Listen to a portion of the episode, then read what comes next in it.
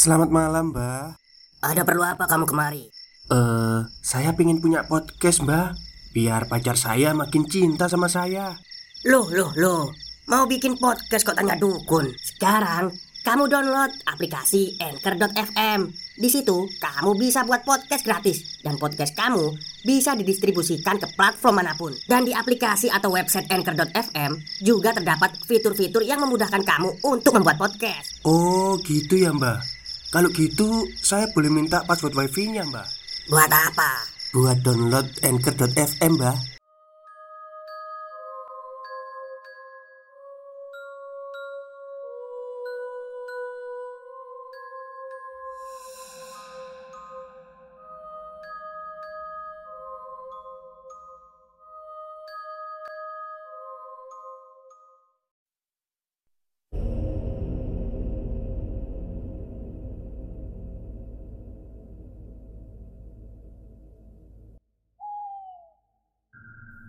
Assalamualaikum warahmatullahi wabarakatuh. Halo semuanya, jumpa lagi dengan saya Chow Sing Sing Kurator dari Podcast Horror Night Story.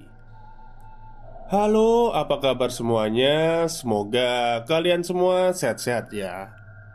Dan seperti biasanya pada malam hari ini Saya kembali dan akan membawakan sebuah kisah mistis untuk kalian semua Kisah mistis kali ini Saya datangkan dari tweet twitternya Mas Rama Atmaja Yang menceritakan tentang Seorang lelaki yang mempunyai uh, Indra ketujuh Atau Ya bisa dibilang indihome lah ya Seperti apa kisahnya?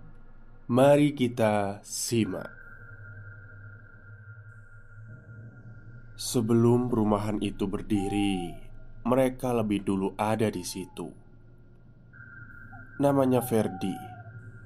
Tidak seperti orang pada umumnya. Dia memiliki kelebihan bisa melihat mereka. Jujur saja, setiap kali dia melihat mereka, dia merasa tidak nyaman. Waktu tidur berkurang saat ingin menjernihkan pikiran dengan cara liburan. Semua itu tidak bisa terlepas sejenak dengan bertemu dengan mereka. Jika boleh memilih, Ferdi lebih baik menjadi orang normal pada umumnya. Sabtu waktu libur tiba. Ferdi berniat untuk mengisi liburan di puncak Bogor, Jawa Barat. Singkat cerita, pada hari Jumat, dia mulai merasakan adanya gangguan dari makhluk halus di sekitar rumah yang dirinya tempati di perumahan Bintaro. Maka dari itu, Ferdi berniat untuk meninggalkan atau menghiraukan makhluk itu di rumah. Dengan cara dia berlibur ke puncak sekaligus memakan gorengan di warung-warung di bawah kaki Gunung Gede atau dekat pos pendaftaran Gunung Gede via Cibodas. Karena jujur, dia sangat merindukan untuk mendaki gunung. Singkat cerita, Ferdi melakukan cek ulin di sebuah hotel ternama di puncak.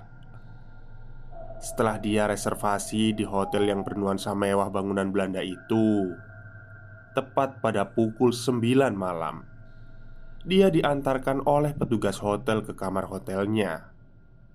Setelahnya, petugas itu pamit dan tidak lupa. Ferdi mengucapkan terima kasih seraya memberinya tip. Tidak lama setelah petugas hotel itu pamit, sambil mempersilahkan Ferdi untuk masuk. Beberapa menit kemudian, dari jendela hotel yang dilapisi gorden putih tipis dapat Ferdi lihat ada sosok wanita yang sedang berjalan, tetapi seperti melayang dari luar jendela hotel tersebut.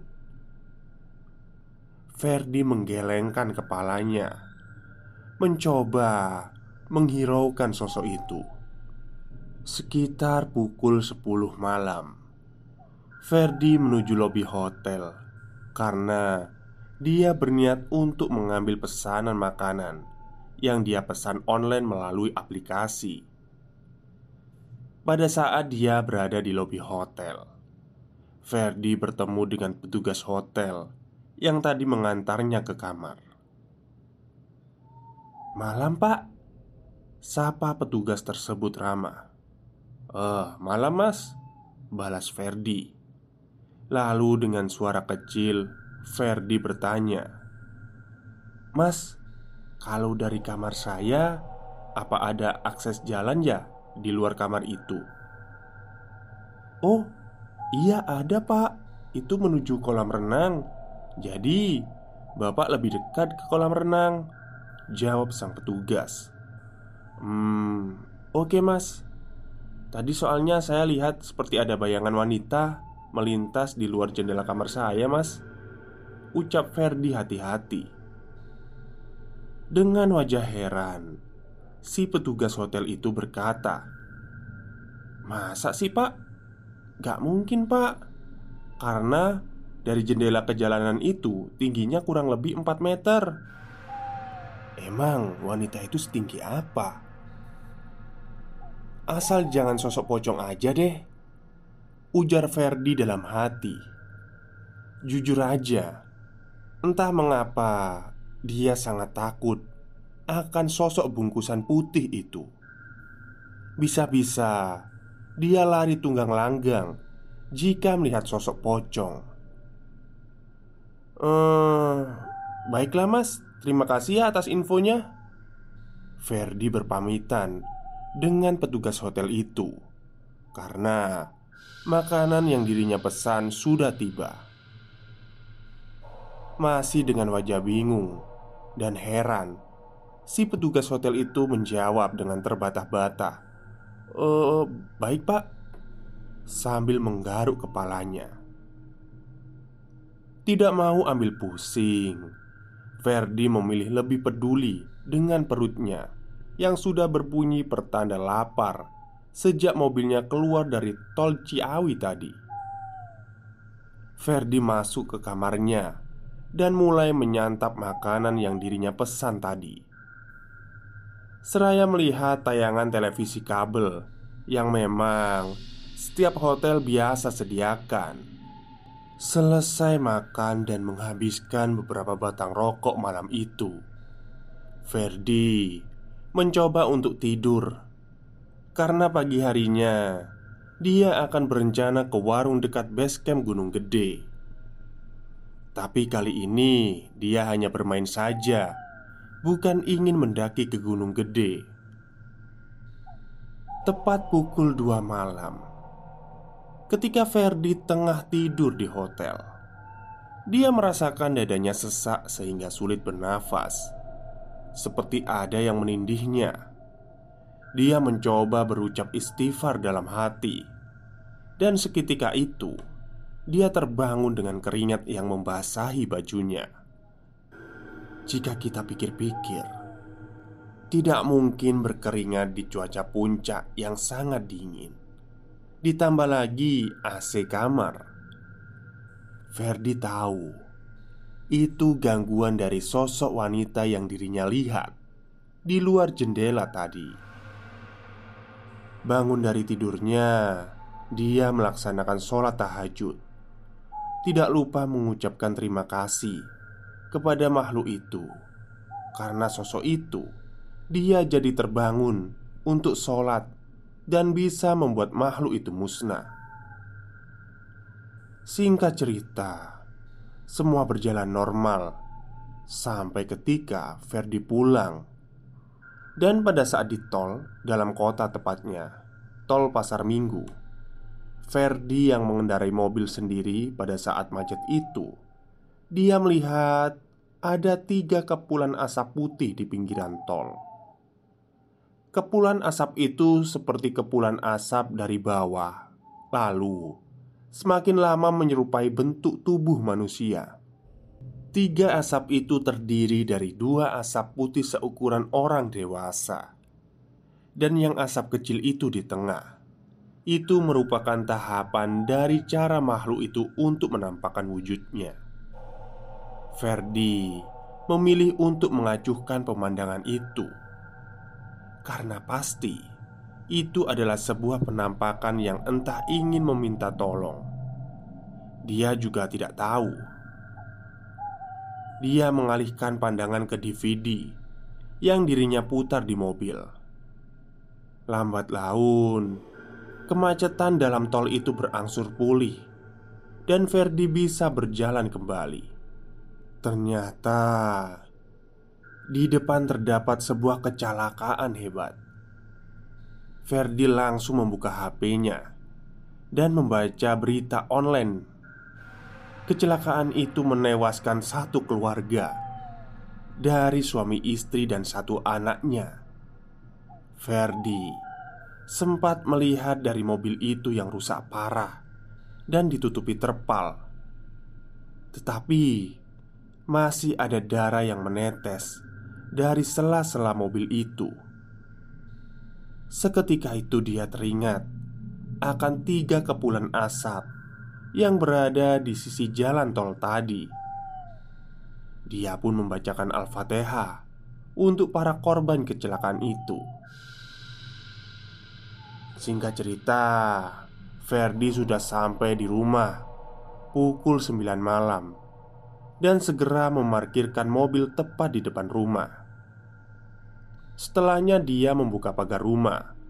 Dia melihat ada sosok anak kecil berdiri tepat di bawah lampu taman halaman rumah. Lampu itu sudah putus beberapa hari yang lalu. Anak itu kisaran umur 8 tahun, menggunakan kaos krim dan celana pendek hitam dengan rambutnya yang lepek dan ada air menetes dari rambut dan dagu anak itu. Terlihat seperti anak itu baru saja selesai berenang. Diamatinya anak itu. "Kamu siapa? Ngapain di rumah saya? Kan pagar saya udah saya kunci." Tanya Ferdi bingung. Namun, anak itu tetap diam tak bergeming sedikit pun. Tatapannya datar dengan kulitnya yang putih pucat, seperti mayat yang terendam di air. Setelah Ferdi amati, ternyata kaos anak itu berwarna merah, dan yang dia kira berwarna krim itu adalah tanah yang bercampur air, menempel di baju dan celananya. Seketika itu, Ferdi merasakan pusing yang teramat.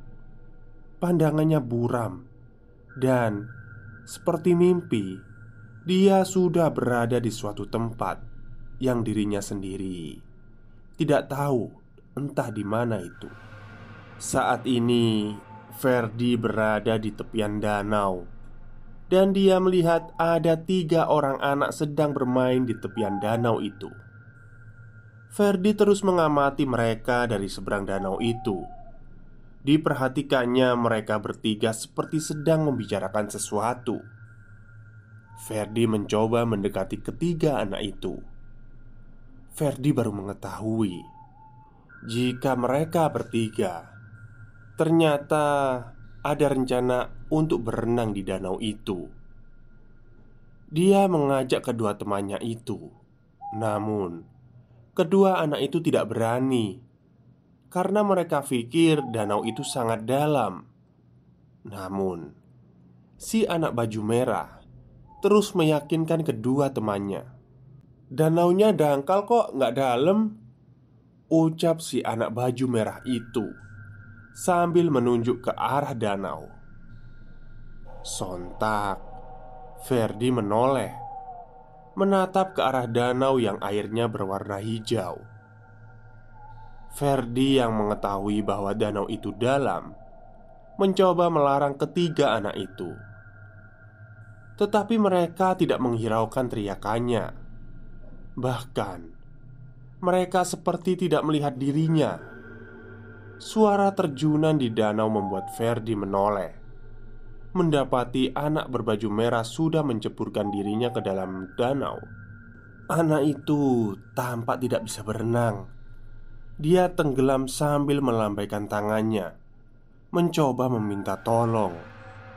Dia berteriak, tetapi suaranya tertahan karena air yang masuk ke dalam mulutnya. Sekian detik, anak itu sudah tidak tampak lagi, dan kedua teman anak itu berlari dari lokasi mencari bantuan.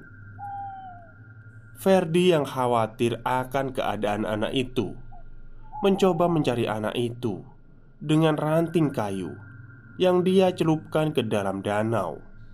Namun, seketika orang-orang beramai-ramai mendatangi danau itu, sehingga mereka menabrak tubuh Ferdi. Ferdi merasakan ada yang aneh dari sekian banyak orang yang ada di pinggir danau itu. Tidak ada satu orang pun yang melihat dirinya. Hingga Ferdi melihat seperti ada orang yang melarungkan nampan atau wadah berisikan kopi hitam, bunga kopi, dan kue-kue seperti jajanan pasar.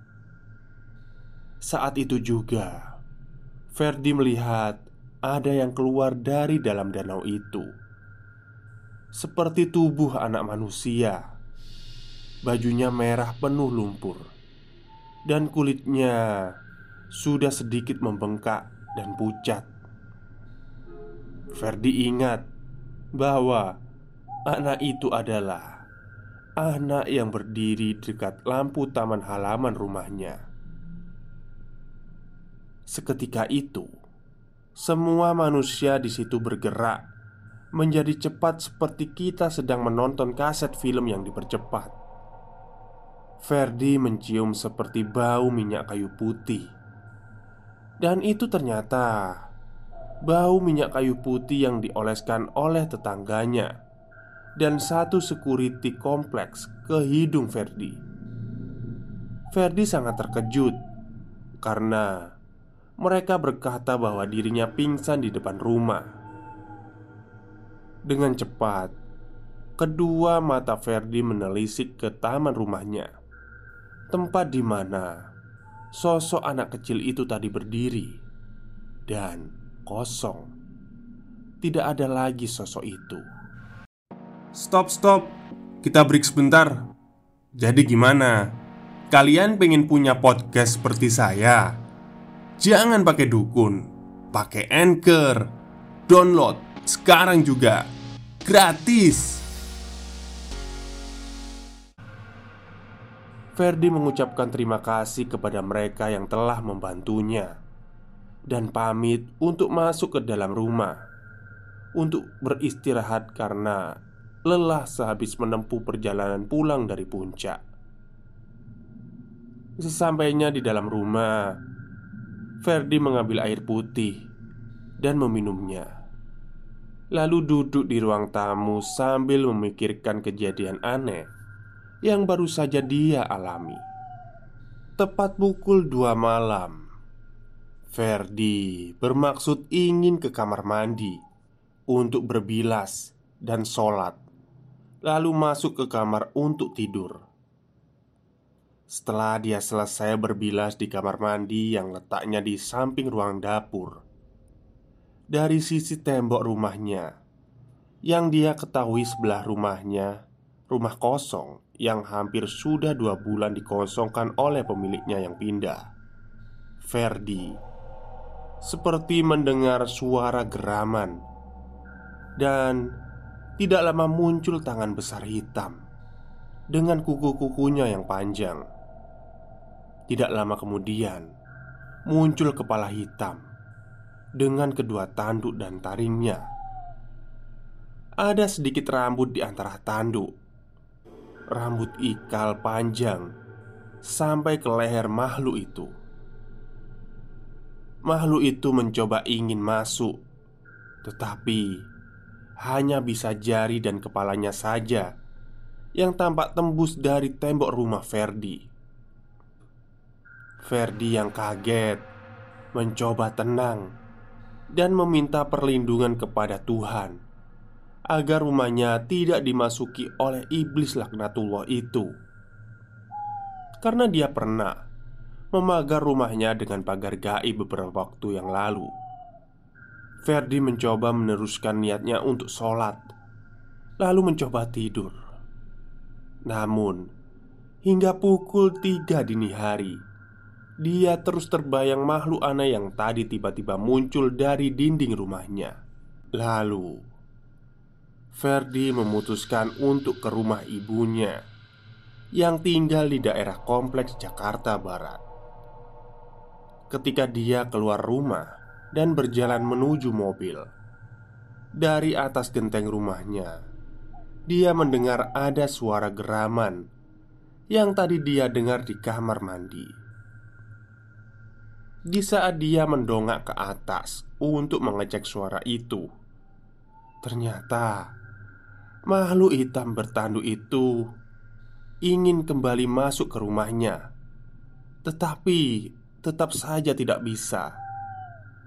Sosok itu duduk di ujung atap genteng rumah. Tubuh makhluk itu hitam dan sangatlah besar, dengan kakinya yang panjang menjulur. Ferdi bergegas masuk ke dalam mobil. Ketika dia sudah ada di dalam mobil, sosok anak kecil basah kuyup yang pernah dia lihat muncul kembali di bawah lampu taman halaman rumahnya. Dia melambaikan tangan. Dapat Ferdi lihat mimik wajah anak itu sangat sedih sekali. Nampak seperti meminta tolong, tetapi kembali Ferdi melihat makhluk besar di atas atap rumahnya yang tampak seperti marah ke arahnya. Dihiraukannya kedua makhluk itu dan bergegas, dia menghidupkan mobil dan segera menuju rumah sang ibu. Sesampainya Ferdi di rumah ibu, Ferdi segera memarkirkan mobilnya di garasi rumah ibu. Jadi, rumah ibu Ferdi itu klaster tidak ada pagarnya. Ferdi tidak perlu turun untuk membuka pagar lagi. Setelah mobilnya terparkir, dia bergegas masuk ke dalam rumah yang ternyata tidak dikunci. Ada kakak Ferdi yang sedang duduk di ruang tamu. Lalu dia berkata, "Datang juga kamu? Kenapa? Habis diajak main jalan-jalan ke masa lalu ya?" Ferdi menjawab, "Iya nih, Kak." Ferdi kasih sedikit gambaran tentang kakaknya. Kakak Ferdi itu sering dimintai tolong sama orang-orang untuk memindahkan makhluk halus yang mengganggu manusia. Ya, bisa dikatakan dia dapat berkomunikasi dengan para makhluk halus. Ferdi mencoba menceritakan tentang sosok yang ia temui di rumahnya sendiri. Setelah mendengar cerita dari sang adik, kakak Ferdi berkata, Sosok anak kecil itu jiwanya terperangkap oleh makhluk besar itu. Anak kecil itu mencoba berkomunikasi dengan kamu karena kamu bisa lihat dia. Jadi, dia mencoba untuk minta tolong sama kamu untuk membebaskan jiwanya dari makhluk jahat itu. Oh, gitu ya, Kak. Jawab Ferdi. Aku nggak mungkin berani, Kak untuk membebaskan anak itu dari makhluk serem itu. Melihatnya saja aku sudah ngeri. Apalagi kalau sampai aku berhadapan dengan makhluk besar itu. Sambung Ferdi. Iya sih. Bisa-bisa nanti kamu bertukar posisi sama anak kecil itu. Anak kecil itu bebas, malah jiwa kamu yang ditahan sama makhluk itu. Jawab kakaknya lagi. Lalu kakak Ferdi bercerita.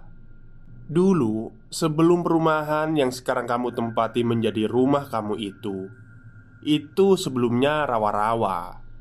Dan ada danau yang tidak terlalu besar di dalamnya. Nah, makhluk besar itu usianya sudah ratusan tahun Menempati lokasi itu. Dia sebenarnya nggak ganggu dan tidak mau dipindahkan. Karena dia merasa itulah tempat dia sebelum adanya perumahan. Tapi Sosok anak itulah yang mengganggu. Anak itu tercebur di danau itu karena ulahnya sendiri, dan tempat anak itu meninggal dulu sekarang menjadi rumah kamu, tepat di halaman rumah kamu. Ya, begitulah tipu daya setan, Fer. Tidak semudah itu kita membebaskan apa yang sudah menjadi ketetapannya. Maka dari itu, tanamkan ilmu agama ke anak cucu kita kelak agar tidak tersesat di dunia maupun di akhirat, dan jangan sampai lengah dalam menjaga anak. Karena itu, bukan diberikan begitu saja oleh Tuhan, tapi kitalah yang memintanya kepada Tuhan dengan proses dan ketetapannya. Makanya, jaga dan rawatlah apa yang telah kita minta dan diberikan oleh Tuhan. Itulah yang disebut amanah. Lanjut, Kakak Ferdi. Tapi aku kasihan sama sosok anak kecil itu, Kak. Rohnya tidak seharusnya di situ tempatnya, ujar Ferdi. Ya udah, kamu keluar rumah lalu kamu lihat di seberang rumah ibu deh. Ferdi menuruti ucapan sang kakak. Dia bergegas keluar dan melihat ada sosok anak kecil yang tadi dia jumpai di rumahnya di kompleks Bintaro. Tetapi kali ini penampilan anak itu berubah. Bajunya rapi, tidak basah. Rambut serta badannya kering. Dia tersenyum dan melambaikan tangan seketika, dan dia menghilang seperti cahaya putih terbang ke atas langit. Lalu Ferdi kembali masuk ke dalam rumahnya dan berbicara kepada kakaknya, "Kak, anak kecil itu tadi ada di depan rumah, tapi kok penampilannya beda ya?" Kakak Ferdi tersenyum dan menjawab, "Itu karena niat tulus dari hati kamu yang berniat untuk melepaskan dia. Kamu baru niat aja, dia sudah bebas dari cengkeraman makhluk itu. Itulah keutamaan sholat fair. Apa yang mengganjal di hati kamu, Tuhan mencoba membebaskannya. Aduh, ya udah kak, aku mau wudhu dulu. Ucap Ferdi, karena memang sudah masuk waktu subuh saat itu. Maka cukuplah Tuhan menjadi penolong kami, dan Tuhan sebaik-baiknya sandaran, yaitu Tuhan cukup bagi orang yang bertawakal kepadanya dan berlindung kepadanya. Barang siapa yang beroyal kepadanya dan meminta pertolongannya, serta menyerahkan segala urusan kepadanya, maka Tuhan akan melindunginya dengan penjagaan dan naungannya. Catatan: Nama sosok hitam besar dan bertanduk tidak dituliskan oleh sang penulis karena sama saja kita akan memanggilnya ke tempat kita. Tamat. Baik, itulah akhir cerita pada malam hari ini. Cerita dari tweetnya Mas Rama Atmaja. Terima kasih Mas Rama Atmaja sudah diizinkan untuk membacakan tweetnya ya di podcast Soro Next Story. Jadi uh, kalau saya baca ini sepertinya Ferdi dan keluarganya ini memang ada keturunan IndiHome ya. Apalagi kakaknya tuh kayaknya sangat sakti tuh bisa berkomunikasi dengan makhluk. Kalau Ferdi kan hanya bisa melihat Tapi gak tahu juga sih Entah bisa komunikasi atau enggak Oke mungkin itu saja pada malam hari ini Yang bisa saya sampaikan Semoga kalian suka. Kurang lebihnya saya mohon maaf. Wassalamualaikum warahmatullahi wabarakatuh